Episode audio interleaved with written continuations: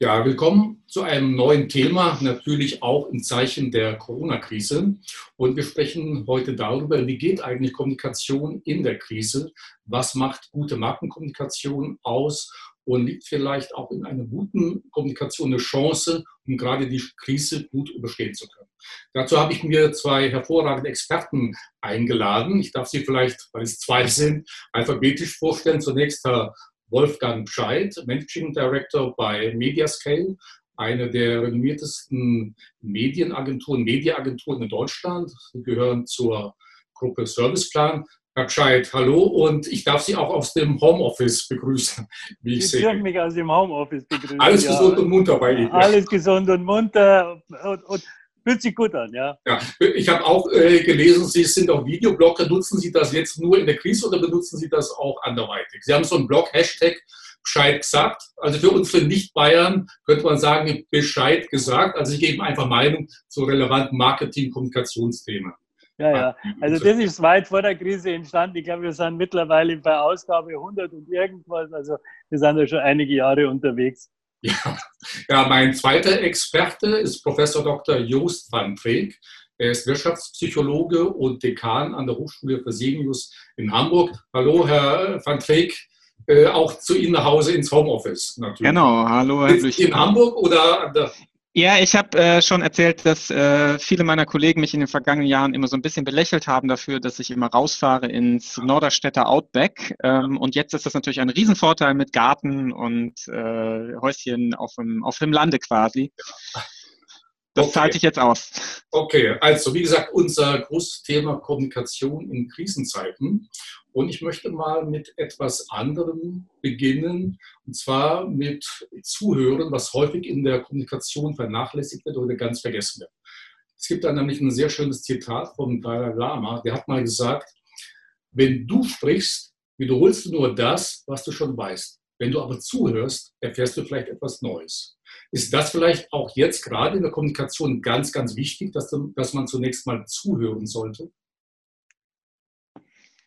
Also wenn Sie mich fragen, auf jeden Fall ähm, ist das eine ganz, ganz wichtige Sache. Wir haben, wir kommen ja quasi in der großen Werbe- und medialen Kommunikation aus einer Zeit, wo ja man eigentlich quasi nie zugehört hat. Ja, wenn wir so 20 Jahre zurückspulen, 30 Jahre zurückspulen, ging quasi Kommunikation, Werbekommunikation immer nur unidirektional vom großen Unternehmen zum Kunden und man hatte, man hat irgendwie ungefähre Ideen davon, wie der Kunde tickt. Aber ein Rückkanal, an den haben wir uns, gewöhnen wir uns ja quasi gerade erst seit ein paar Jahren, äh, seitdem es Social Media Möglichkeiten gibt, die technischen Möglichkeiten sich ein bisschen weiter angepasst haben. Ähm, und seitdem hören wir, glaube ich, auch besser hin. Aber gerade jetzt, in dieser Krisenzeit, wo wir ein extremes Staccato von neuen Themen haben, ist Zuhören äh, das absolut neueste Gold, weil letzten Endes kann ich nichts darauf geben, was äh, letzte Woche war, sondern ähm, Themen, die letzte Woche relevant waren, nämlich wo ich noch drüber nachgedacht habe, bekomme ich noch ein Paket Toilettenpapier, ja oder nein, ist heute schon wieder vollkommen irrelevant. Die Regale sind wieder voll. Heute mache ich mir Gedanken um andere Probleme. Und wenn ich dann als äh, großes Unternehmen kommuniziere mit Kommunikationsplänen, die gemacht sind, auf Wochen geplant sind, dann kann ich quasi nur am Kunden vorbeireden. Ja, und ich glaube vor allem auch in der Innenbeziehung Kunde-Agentur ist das Zuhören momentan ähm, der Schlüssel zum Erfolg. Und ähm, da muss man ein bisschen aufpassen, weil viele Agenturen natürlich momentan eher in Richtung, ich habe die Lösung für dich, Kunde, mit Paketen kommen. Ähm, das ist mit Sicherheit auch gut gemeint, aber man muss aufpassen, ob man nicht vielleicht an der einen oder anderen Stelle das Paket mal liegen lässt und, und sich eher darauf konzentriert, wo steht der Kunde gerade. Weil ich glaube, das Wichtigste ist jetzt eine Partnerschaft zu bilden. Und da braucht es eben die Sensibilität zu wissen, äh, mit welchen Dingen ist der Kunde beschäftigt. Und vielleicht ist es manchmal auch ganz gut, einfach daneben zu stehen und zu sagen, äh, wenn irgendwas ist, ich bin da, äh, äh, äh so signalisiert mir, wo ich euch helfen kann, ähm, so statt gleich aufzufahren mit so einem ganzen Paket an Lösungen. In Krisen sind ja häufig viele Menschen zunächst behilflos, dann auch sprachlos. Das gilt ja auch für Unternehmen. Viele wollen nichts Verkehrtes machen und sind dann erstmal ruhig. Es gibt ja das schöne Sprichwort im Volksmund, Reden ist Silber, Schweigen ist Gold. Gilt das auch in Krisenzeiten?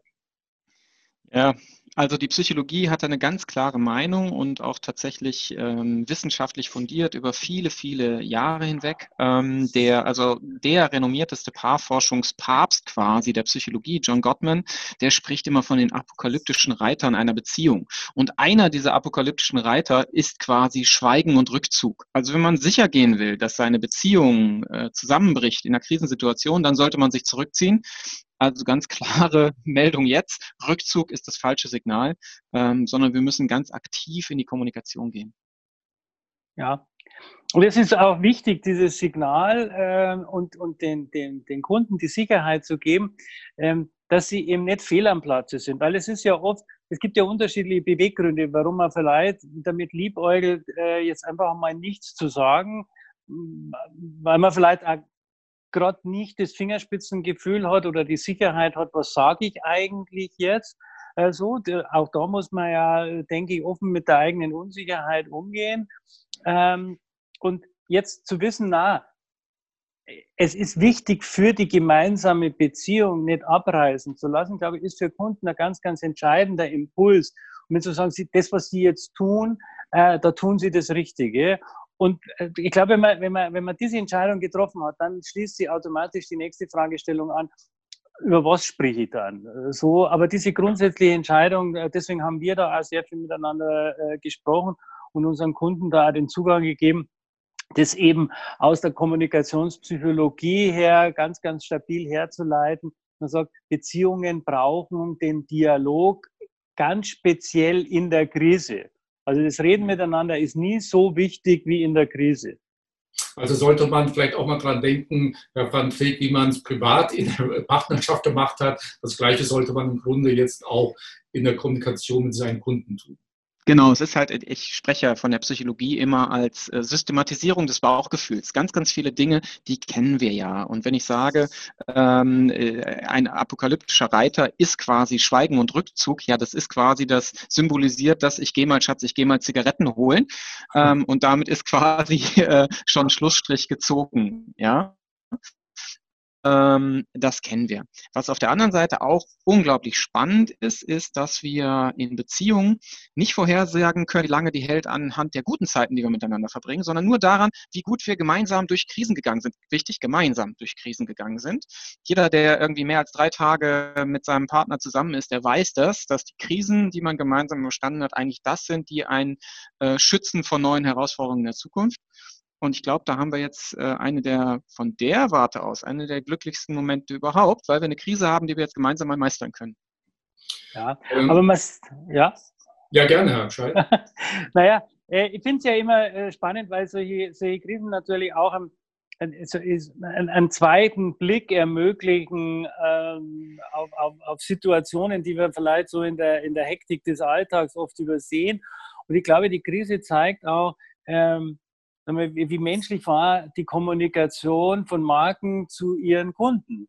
Und äh, ich denke, Marken, die hier von Haus aus äh, über die letzten Jahre gelernt haben, vor dem Hintergrund Social Media eher in einer, in einer dialoghafte Kommunikation mit ihren Kunden zu gehen, denen fällt es jetzt sehr leicht, über die Dinge auch zu sprechen ähm, Marken, die eher noch in der sehr klassischen institutionellen Kommunikation sind. Also man produziert etwas, äh, so vor allem TV, und, und dann strahlt man das aus, wo eigentlich überhaupt kein persönlicher Dialog da ist. Äh, da merken wir, dass die Probleme viel, viel größer sind weil das alles immer in einer, organisiert wird. Also da gibt es nur organisierte Kommunikation und gebrieft und gemacht und Vorschlag. Und da merkt man schon, wenn man das jetzt alles ausspricht, dass das so viel ist, dass da nicht wirklich etwas zustande kommt, das den Anforderungen äh, der aktuellen Situation gerecht wird. Herr Scheid, bevor wir über die Inhalte der Kommunikation sprechen, also was soll ich eigentlich kommunizieren, wer ist der Adressat der Kommunikation? Ja? Äh, jedes Unternehmen hat Kunden, Bestandskunden, Neukunden. Auf wen soll ich mich jetzt konzentrieren? Also da äh, empfehlen wir ganz, ganz eindeutig, sich auf Bestandskunden zu konzentrieren. Nicht nur, weil dort äh, natürlich auch der, der, der, der zu schützende Umsatz liegt, ähm, sondern weil es genau in der Krise darum geht, den Bestandskunden zu signalisieren, dass die Partnerschaft, die man ihm versprochen hat, dass die hält. Also da habe ich etwas, äh, äh, das ich jetzt beschützen muss. Und ich glaube, wer das richtig macht und, äh, und diese Bestandskundenkommunikation, die man auch viel persönlicher führen kann, ähm, als die Neukundenkommunikation, ähm, der kann durchaus damit rechnen, dass man dabei zusieht. Also äh, ich finde es äh, irgendwie über Bande zu spielen, die charmanteste Art und Weise, dass man seine Bestandskunden adressiert, ähm, aber mal billigend in Kauf nimmt, dass der eine oder andere Neukunde sich das anschaut und vergleicht, äh, wie seine seine Marken und seine Bank, was auch immer mit ihm kommuniziert und dann einen eigenen Eindruck gewinnt, ob er auf der richtigen Seite steht. Hm. Also würde ich auch, würde ja. ich auch komplett unterstreichen. Ähm, wir sind ja jetzt auch in so einer extremen Unsicherheitssituation und gerade in Unsicherheitssituationen ist natürlich die Idee, wechsle ich etwas, was ich habe, ähm, äh, noch ein zusätzlicher Unsicherheitsfaktor obendrauf. Das heißt, es wird letzten Endes ein völlig unkalkulierbares äh, Risiko, wenn ich Neukundenkommunikation mache. Ähm, wie kommt es beim Kunden an? Ich würde immer vermuten, da sind wir ganz schlecht aufgehoben, im Moment voll den Fokus auf die Beziehung geben und da haben wir einfach auch diese enorme Chance. Sonst äh, suchen wir ja quasi händeringend nach kommunikativen Anlässen, kommunikativen Inhalten, um mit unseren Kunden über unsere Beziehung zu reden, warum wir denn so gut zueinander passen, warum das so toll ist, Kunde von XY zu sein. Äh, und jetzt haben wir endlich diesen Anlass, den sollten wir nutzen und dann unsere äh, Bestandskundschaft äh, damit extrem für die Zukunft auch an uns binden. Herr van Treek, Sie haben eben ganz wichtig, äh, ganz wichtig auf den Inhalt der Kommunikation äh, hingewiesen. Worüber sollte mit dem Kunden gesprochen werden? Ja, das, auch das kann man ableiten, ähm, quasi phasenhaft, wenn eine Krise gerade völlig eskaliert ist, also der Zeitpunkt, wenn es denn kracht. Ähm, bei uns war das, ähm, wir sprechen quasi immer so vom Tag X, als die Schulen geschlossen äh, wurden hier in Deutschland.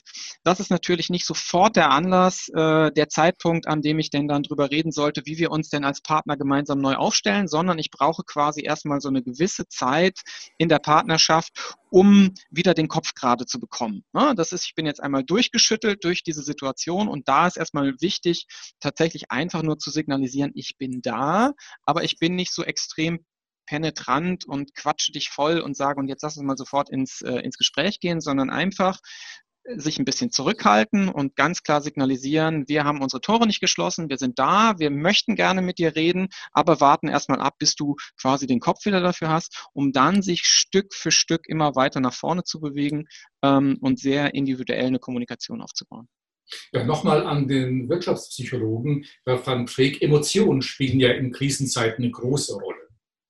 Ja, auch der Unternehmer, die Unternehmerin ist ja emotional aufgeladen. Ja, soll ich ihn jetzt beglücken mit dem einen, äh, mit einem Angebot nach dem anderen oder worauf muss ich dann jetzt abstellen? Ja, ich glaube, auch das weiß jeder aus seinem, aus seinem täglichen Leben, dass äh, extrem hochgekocht Emotionen sind gut, aber zu starke Emotionen sind selten ein guter Ratgeber.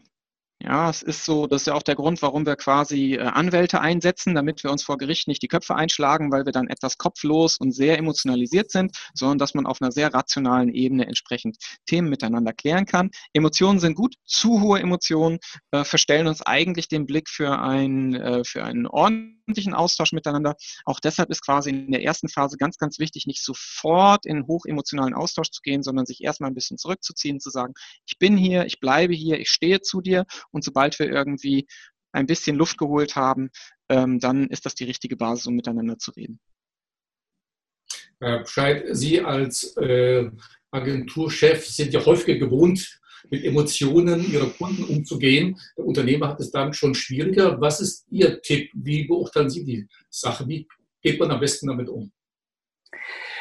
Also das ist mit Sicherheit jetzt nicht einfach, weil äh, auf der einen Seite hat man das Gefühl, äh, jetzt gilt es dem Partner Sicherheit zu geben, also die, die Marke dem Kunden äh, Verlässlichkeit zu geben. Auf der anderen Seite geht es natürlich auch sehr stark um Authentizität, also äh, Anfassbarkeit. Und es ist natürlich so, auch wenn wir alle äh, oft das Gefühl haben, die Welt ist so, wie sie immer war. Äh, sie ist nicht, wie sie immer war. Wir, wir sind in mehrerer Hinsicht zunehmend stärker verunsichert. Unternehmen ähm, haben auch eine gewisse Verunsicherung. Also da gibt es auch durchaus die Möglichkeit, über diese Verunsicherung zu sprechen. Also zu sagen, wir sitzen in einem Boot. Weil es geht natürlich darum, und das glaube ich, muss man sehr äh, mit sehr viel Fingerspitzengefühl aus dem Markenkern ableiten. Was, was habe ich für eine Marke? Wenn ich eine Marke habe, die sehr auf Augenhöhe in seiner Community lebt, dann glaube ich, ist jetzt der richtige Zeitpunkt, sich auch dazuzustellen. Das werden wir nachher sehen, wenn wir ein bisschen über die Form reden, was für Kanäle sind denn da für mich gebaut. Also nicht von oben nach unten zu sagen, und ich stehe da stabil, mir macht das nichts aus, ich weiß ganz genau, wo es hingeht. Betrifft uns zum Beispiel auch als Berater. Auch da kann man durchaus an der einen oder anderen Stelle sagen. Ähm, wir informieren uns ganz genau, wir, wir sind im Austausch, aber so hundertprozentig wissen wir auch nicht, wie das funktioniert. Wir müssen also auch da äh, durchaus Raum lassen, diese Unsicherheit nicht zu verdrängen. Ähm, es gibt sehr schöne Hilfsmittel. Wir machen das derzeit auch für einige Kunden, äh, eben über moderne Befragungssystematiken ohne großen finanziellen Aufwand eben zyklisch zu überprüfen, wo steht denn der, der Endkunde? Was erwartet er denn eigentlich in der aktuellen Situation? Das zeigt, mal wirklich, was da draußen passiert. Es gibt aber vor allem auch dem Kunden die Sicherheit, dass das, was er vielleicht für die Kommunikation vorbereitet hat, wirklich zu dem passt, was die Endkunden möchten. Und das, glaube ich, ist ganz entscheidend, sich Möglichkeiten zu schaffen, so viel Sicherheit als möglich in diesen Prozess zu bringen. Es ist eigentlich auch wichtig, mit Kunden einfach oder Kunden dort abzuholen, was man schon gemeinsam eben erlebt hat. Also Geschichten erzählen, Storytelling, weil das ein bisschen mehr Vertrauen auch schafft, nicht gleich wieder was Neues von ihm haben zu wollen. Ja. Ah, also äh, ich denke, Storytelling ist immer ein sehr, sehr äh, guter Schritt, wenn, wenn ich Geschichten erzählen kann, weil wir wissen, dass Geschichten kann man sich merken. Äh, wir sind nun mal Geschichtenerzähler und wir lassen uns gerne Geschichten erzählen. Und natürlich gerade so Dinge wie, wie wir haben eine Krise gemeinsam durchlebt, das wird zu den ganz großen Geschichten gehören, die ich in meinem Leben erlebt habe. Äh, die älteren Generationen, die haben uns immer Geschichten erzählt aus den Krisen, die sie erlebt haben. Also auch Krisen werden automatisch Geschichten produzieren. Ich glaube, man muss überlegen, äh, um welchen Inhalt herum spinne ich die Geschichte und wie ist die Balance zwischen mir als Marke und dem Konsumenten? Welche Rolle spiele ich in der, in der Situation und äh, da, da, sehen wir ja ganz unterschiedliche Vorschläge. Also wir sehen jetzt auch, dass das Management wieder sehr äh, sehr rückwärtsgewandte äh, Modelle präferiert, zurück in den Leitstand. So. Das ist, ist, so ein Thema, das man momentan spielt. Hm, ich äh, würde mich äh, lieber mit anderen Modellen anfreunden, wo man wirklich sagt, lass uns diese Krise gemeinsam durchstehen äh, lass uns gemeinsam helfen. Wie, wie Jost ja sehr schön sagt, einfach das Angebot, ich bin da. Ähm, so, und ich komme vielleicht nicht mit der Pauschallösung, aber du kannst dich auf mich verlassen. Und das sehen wir auch in den ersten Befragungen, dass das eigentlich die Dinge sind, was auch Konsumenten suchen. Durchaus eine Transparenz, eine Offenheit wo steht denn meine Marke bei dem Ganzen und die Hilfestellung, dass ich sage, ich kann mich darauf verlassen, auch wenn ich es vielleicht im Einzelfall gar nicht brauche. Also vielleicht weiß ich noch gar nicht, was ich genau jetzt für Services und Unterstützung brauche, aber ich, es wäre schön, äh, wenn ich da ein Signal kriege, dass das da ist und dass man vielleicht schneller oder, oder, oder dass man sich mehr kümmert als äh, in normalen Zeiten. Mhm. In, tatsächlich in der, äh, in der Paarforschung, in der, in der Paartherapie referenziert man gerne auch an schon gemeinsam durchstandene ähm, Erlebnisse. Ähm, da hätten wir hier natürlich, je nachdem, wie lange Kundenbeziehungen schon bestehen, könnte man auch zurückgucken auf, keine Ahnung, 2008 hatten wir schon mal eine Finanzkrise. Wenn wir irgendwie im Mittelstand sind, dann hat man da vielleicht als Supplier schon mal Dinge erlebt mit seinen, äh, mit seinen Abnehmern. Ähm, da gibt es durchaus Möglichkeiten, auf die gemeinsame Vergangenheit auch zu blicken. Ähm, das lohnt sich ganz sicher sicher. Der Unternehmer oder die Unternehmen haben ja auch ein bisschen Probleme mit der Unterschiedlichkeit der Kunden. Jeder Kunde tickt ja ein bisschen anders. Was bedeutet das jetzt für den Stil der Kommunikation? Tja. Jost? Ja, Wolfgang. Ja, da, ja, da lachen, nee, da lachen wir beide uns an, weil das ja quasi ein Thema ist, ähm, über das wir beide uns ja auch kennengelernt haben. Äh, Wolfgang aus der Praxis heraus gesagt hat, quasi Sätze, wie Sie die jetzt gerade gesagt haben, das kann doch nicht sein, dass wir alle 14 bis 49 Frauen gleich ansprechen ähm, und so unsere Zielgruppen schneidern, weil das mache ich in der Realität ja auch nicht. Manchmal ist die, ist die 20-jährige Frau dem 55-jährigen Mann viel, viel ähnlicher als zwei 55-jährige Männer. Ähm, da sind wir natürlich in so einem Bereich, wo das dann auch wieder schlagen wird. Tatsächlich ist eine sehr individuelle Kommunikation besonders wichtig, weil besondere Wertschätzung in einer Kommunikation zum Kunden ist natürlich auch dadurch gekennzeichnet, dass ich wirklich weiß, mit wem habe ich es zu tun. Und das merke ich an dieser Stelle. Und dafür haben wir natürlich inzwischen in der Kommunikation viele Hilfsmittel. Ähm, Wolfgang und ich sturmerprobt äh, zur Thematik Psychografie, dass wir halt schon eine Idee davon haben, das, was Menschen, wie ich Menschen eigentlich besonders gut treffen kann, ist, indem ich herausfinde, wie, wie ticken sie denn, wie ist denn deren psychologisches Profil, was beschäftigt sie, was treibt sie an, was sind die Motive, was sind die Einstellungen, um darauf denn dann entsprechend einzugehen, so wie es letztendlich auch ein guter Verkäufer macht in seinem 1 zu 1 Gespräch mit seinem Kunden, wie es Tante Emma macht mit seiner Kundin, mit ihrer Kundin. Ja, also ich, äh, ich konnte es nur unterstreichen, weil wir kommen ja aus der, aus der, also auch weit vor der Krise, aus der Anforderung unserer Kunden, mehr Kommunikationseffizienz zu generieren. Und das hat man bisher gerade medial halt über Einkauf äh, gesteuert, also um das wirklich nachzuweisen, so da Rabatt oder da das.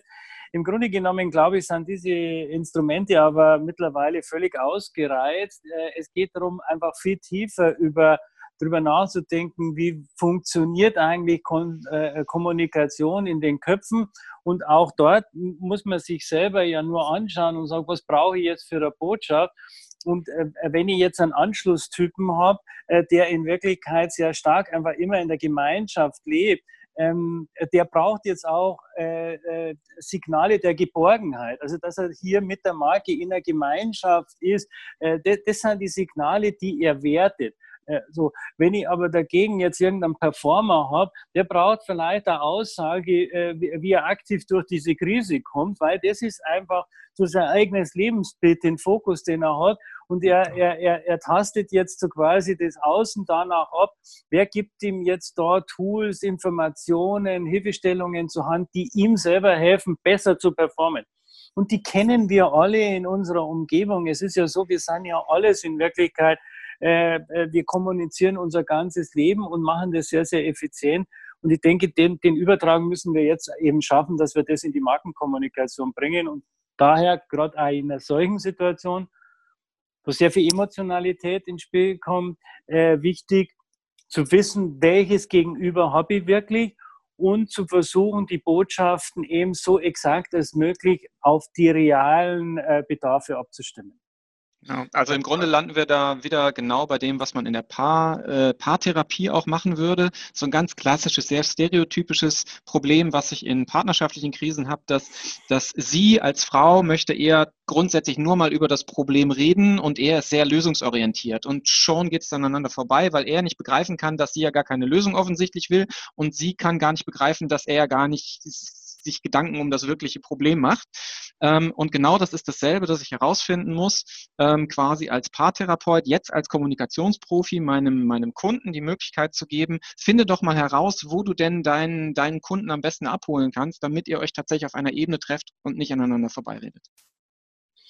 Äh, Herr Bescheid, der nächste wichtige Punkt ist natürlich, wie kommuniziere ich überhaupt mit dem Kunden? Also auf welchem Wege, welche Kommunikationskanäle sollten in der Krise genutzt werden. Und manche äh, persönlichen Dinge bleiben ja jetzt auf der Strecke. Ja, also äh, wir sehen natürlich, und das erleben wir ja alle auch am eigenen Leib, die Dinge verändern sich in einer unglaublichen Geschwindigkeit. Also das Außen verändert sich in einer unglaublichen Geschwindigkeit. Äh, aber auch die, die, die Sicht auf die Dinge. Wie, wie gehen wir mit der Krise um? Jeder Tag ist anders. Ähm, also ist es auch so, man kann sich nicht vorstellen, dass ich jetzt Kommunikation entwickle, baue ähm, und drei Wochen nach vorne denke, was dort so quasi angebracht ist. Wer weiß schon, welche Botschaft ich idealerweise in drei Wochen nach draußen gebe. Da kann so viel passieren, das Risiko, dass diese dass dieser TV-Spot mal, äh, dass der so viel am Platz ist, weil er einfach nicht passt, weil wir zwischendrin Dinge erlebt haben, die er einfach nicht berücksichtigen kann.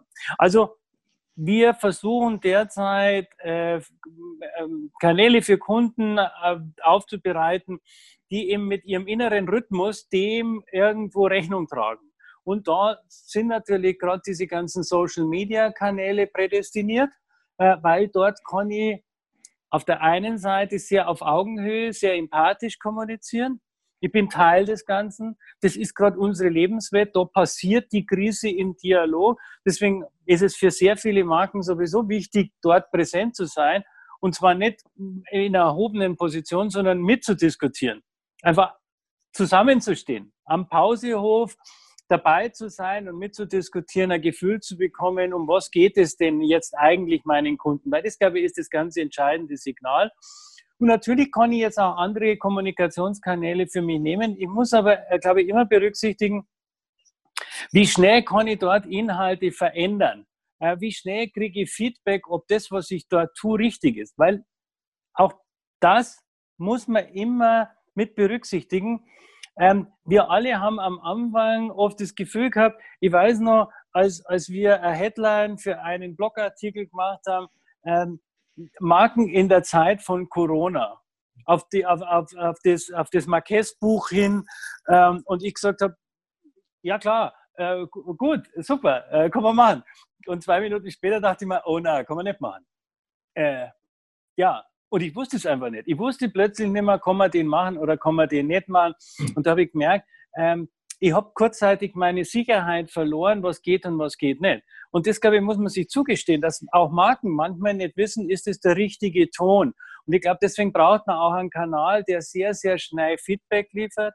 Man braucht aber vor allem, und das raten wir auch gerade allen Kunden, man sollte sich jetzt die internen Abstimmungsprozesse ganz genau anschauen und so wie die Kreditvergabe, glaube ich, in der aktuellen Zeit ein bisschen weniger kompliziert ist in Deutschland, als das noch vor vier, fünf Monaten war, so glaube ich, muss jetzt auch ähm, die Kommunikationsentscheidung, also die Freigabe von den Dingen, die man tut, einfach den, den, den Anforderungen, was die Aktualität betrifft, äh, äh, angepasst werden.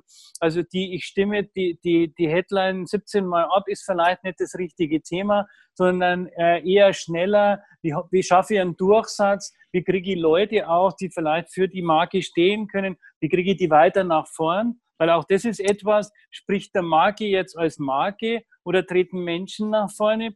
Wir erleben sehr viele Menschen, die sprechen für Dinge, so ist es mal gewohnt. Vielleicht ist es, tun auch Marken gut daran, äh, Markenbotschafter oder, oder, oder, oder Unternehmensvertreter nach vorne zu stellen, was das Ganze nur beschleunigt. Also Sie sehen, im Grunde genommen, man geht ein bisschen von den, von den, von den, großen, von den großen Kanälen raus und geht eher wirklich in schneller, agilere äh, äh Kanäle und versucht vor allem äh, intern auch so viel Geschwindigkeit bereitzustellen als möglich. Herr van Feek, vielleicht bevor Sie darauf antworten, noch ein Zusatz von mir. Haben es dann Unternehmen nicht etwas leichter momentan mit der Kommunikation, die ohnehin schon digital aufgestellt sind? Ich nenne da immer das schöne Beispiel Vertrieb. Unternehmen, die einen großen Außendienst und überhaupt Außendienst besitzen, die sind heute nur noch sehr eingeschränkt einsetzbar oder agil. Wer jetzt eben eine Softwarelösung hat für diesen Bereich, der ist doch im Grunde der Gewinner. Äh, natürlich hat er äh, schon extrem vorgebaut, ähm, ja, aber letzten Endes ist die Digitalisierung, ich nehme jetzt mal das Beispiel unserer Hochschule. Wir sind ja auch sehr undigital quasi gewesen als institutionalisierte Hochschule, wo man es gewohnt ist, dass die Studierenden dann in den großen Vorlesungsraum kommen und dann steht äh, ein Kollege oder ich stehen dann da vorne und wir machen dann den Unterricht. Ähm, das wäre jetzt zu vergleichen mit dem Außendienstler. Das hat natürlich extreme Vorteile, so ein Außendienstler, weil der natürlich ein sehr individuellen, äh, sehr individuelles Band mit seinen Kunden denn dann pflegen kann. Ich glaube, jetzt kommt es darauf an, all das extrem schnell zu digitalisieren. Wir haben es an der Hochschule halt auch gemacht. Ich sitze jetzt hier genauso, wie Sie mich hier sehen, halte ich äh, meine Vorlesung. Das kann gut funktionieren, aber das ganze Unternehmen muss sich natürlich diesen Ruck geben und ähm, tatsächlich, so wie Wolfgang das sagt, diese Abstimmungsprozesse, die müssen schneller gehen. Das muss einfacher funktionieren. Man muss eine gewisse freie Hand haben, welche Tools man verwenden kann, damit es nicht alles noch 15 Schleifen dreht bis hoch zum CEO, um dann wieder zurückzugehen durch die IT und vorwärts und rückwärts und dann sind drei Wochen im Land und die Kunden verloren, sondern man muss einfach sehr viel schneller werden in seinen äh, Entscheidungen. Herr Bescheid, muss man sagen, Kommunikation ist in Krisenzeiten grundsätzlich eigentlich Chefsache? Ähm, ich, ich glaube, in einer Krise möchte man ähm, sehen, dass Verantwortung übernommen wird. Ähm, in der Krise möchte man, und das auch aus der partnerschaftlichen Situation, dass das ist jetzt ein blödes und nicht seinen Mann steht. Also dass da, dass da Unternehmen ist, das stehen bleibt.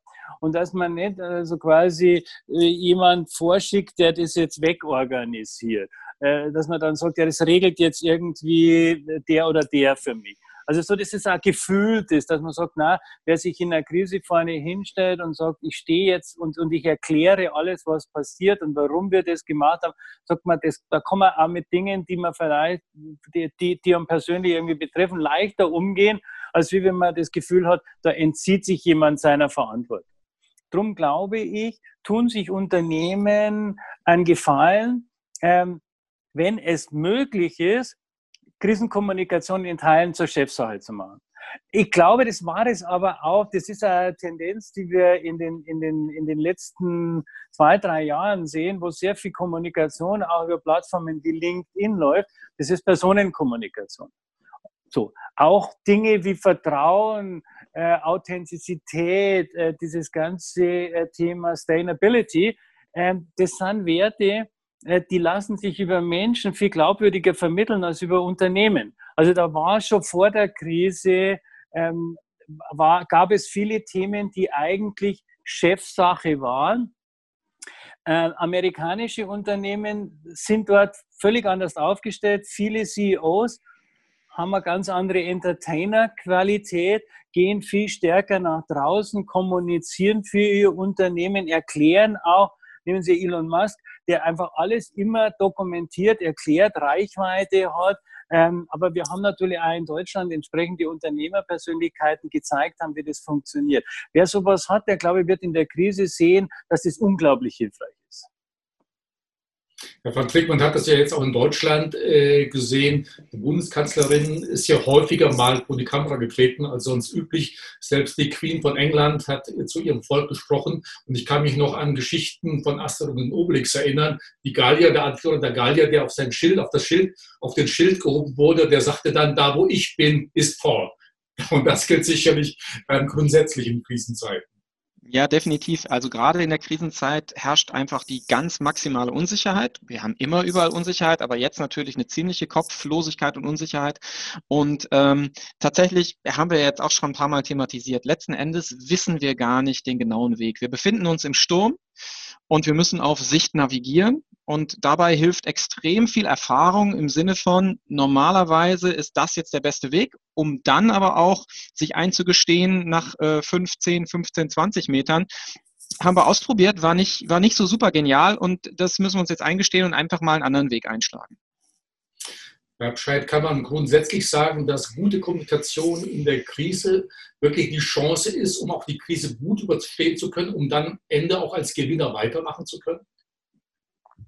Also wir, wir haben uns das ja mit der GfK gemeinsam angesehen. Äh, wir haben Unternehmen die letzten Krisen, wir haben äh, Unternehmen in Krisen agiert und, und was hatte das für Auswirkungen? Wir sehen natürlich, dass nicht nur gute Kommunikation, sondern auch gute Kommunikation, aber vor allem äh, äh, ein, positiver Impuls, also sich nicht wegzuducken.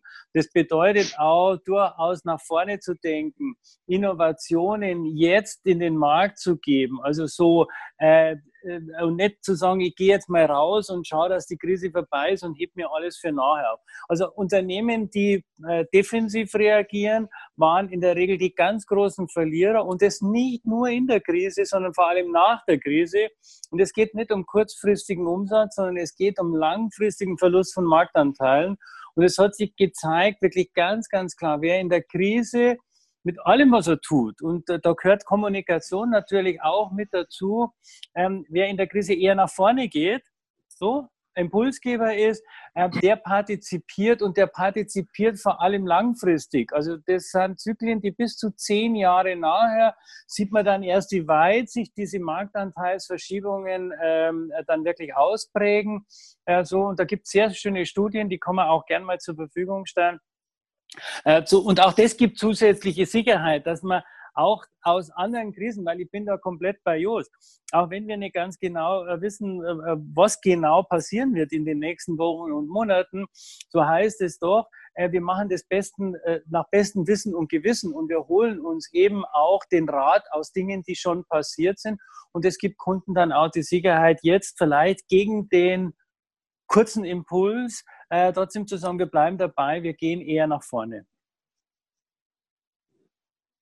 Ähm, meine Herren, vorletzte äh, Frage. Lassen Sie uns doch mal die wichtigsten Tipps für gute Kommunikation in der Krise zusammenfassen. Jeder vielleicht ein, zwei, drei äh, kurze äh, Punkte kann gerne äh, mit dem anfangen, was quasi ähm, die Paarforschung denn da auch liefert. Da würde ich tatsächlich das, was wir auch schon thematisiert haben, ganz wichtig, der Rückzug wäre jetzt quasi die Sicherheit, dass meine Beziehung zusammenbricht zum Kunden. Ja, das heißt, auf keinen Fall aufhören zu kommunizieren. Rückzug ist das Schlechteste, was passieren kann.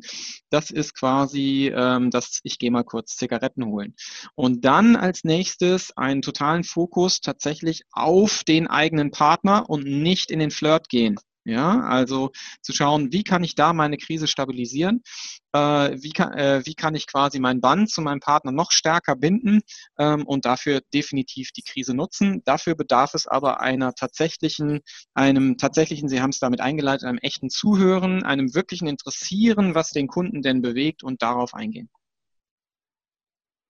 Ja, und ich würde äh, würd eher jetzt noch gar nicht sagen, was, was ist es da, was am Ende entsteht, sondern ich würde sagen, wichtig ist, sich so gut als möglich aufzustellen. Das heißt, äh, sich Gedanken darüber zu machen, in welchem Rhythmus möchte mein Unternehmen kommunizieren. Ähm, was heißt es an Anforderungen für die ganzen Fachabteilungen? Wie schnell müssen welche Inhalte bereitgestellt werden? Eben auch zuhören, also zu sagen, wir schauen uns genau an, wo stehen denn eigentlich unsere Endkunden, was brauchen sie, wer ein, guter Call, wer ein gutes Callcenter hat, äh, ist, das ist eine Möglichkeit, das zu sehen. Oder wer noch Filialgeschäft hat, zu sehen, was passiert. Auch einfach kleine Befragungen, die mir Feedback liefern, wie es aussieht auf alle Fälle alle Kanäle, die im direkten Kundendialog stehen, so skalieren, dass sie möglichst keine Behinderung darstellen. Also jetzt wäre es eben schön, wenn ich anrufe, dass sie nicht zehn Minuten in der Warteschleife hängen, sondern dass sie Leute ans Telefon bekommen, die mir schnell und pragmatisch Lösungsvorschläge geben. Und ich glaube, der Königsweg, und es ist eben auch was, was wir, was wir aus unserer Erfahrung haben, dass man sagt, naja, reden ist gut, aber wer handelt, ähm, der zeigt noch stärker, dass er bereit ist, in der Krise wirklich zum Wort zu stehen. Und so einfache Dinge, wenn Sie sich jetzt anschauen, äh, dass Apple einfach äh, äh, Gesichtsschutz produziert. Äh, dass man sagt, okay, sie stoppen ihre Produktion und so. Natürlich ist es Marketing und Kommunikation. Aber das zeigt natürlich, dass sind einige Unternehmen, die scheinbar ihre Verantwortung ein bisschen weiter interpretieren und jetzt in der Krise wirklich sagen, wir stellen etwas zur Verfügung. Äh, und da gibt es sehr viele Möglichkeiten, wie ich eben handeln kann.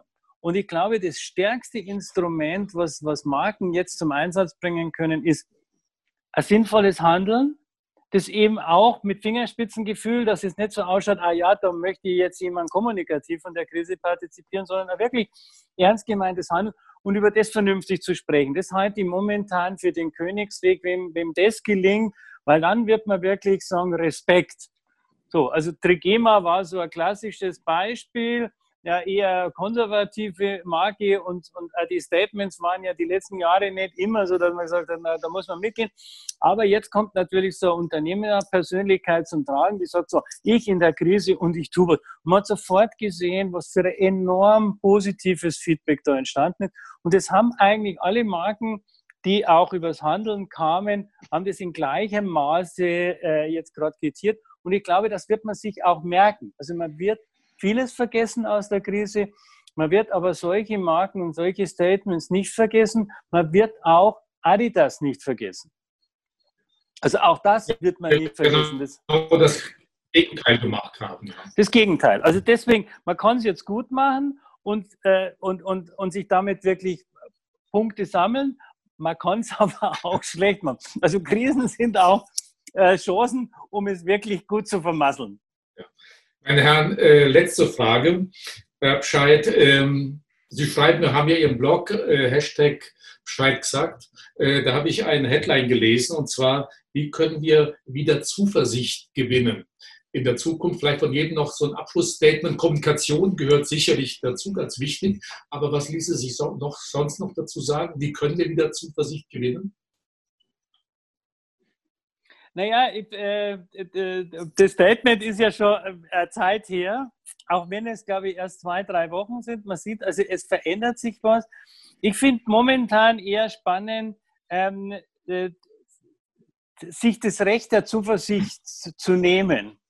So, also auch zu sagen, es gibt unglaublich tolle Dinge, ähm, die hätten wir sonst nicht gesehen auch wenn es ganz schreckliche Dinge gibt auf der Welt, ähm, aber äh, sich das Recht zu nehmen und zu sagen, ja, aber es gibt da positive Dinge äh, und, und es ist schön. Und es, ähm, wir saßen mit meiner Frau vor zwei Tagen am See und dann sagt sie plötzlich zu mir, ähm, das ist unglaublich ruhig. Es ist total angenehm. Also nicht die Ruhe, weil es nicht laut ist, sondern weil alles ein bisschen ruhiger ist. Die Leute sind es ist alles ein bisschen ruhiger. Man ist extrem nett zueinander.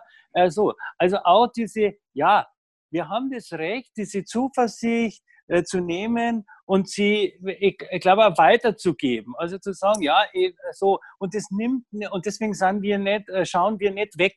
Äh, äh, so. Ich glaube, das ist auch was, was, was man lernen muss, ähm, auch zu lachen. Also für mich ist Zuversicht immer was mit Lachen und ich weiß immer dann in dem Moment, in dem ich wirklich ganz frei von der, von der Leber weg über irgendwas lachen äh, kann, äh, stehe ich deutlich äh, stabiler und mir geht es besser, ähm, ohne dass ich dann, glaube ich, wirklich äh, mich über jemand lustig mache. Und das ist, äh, würde ich sagen, ist das aktuelle Statement äh, zu der Sache Zuversicht. Ja, fand ich.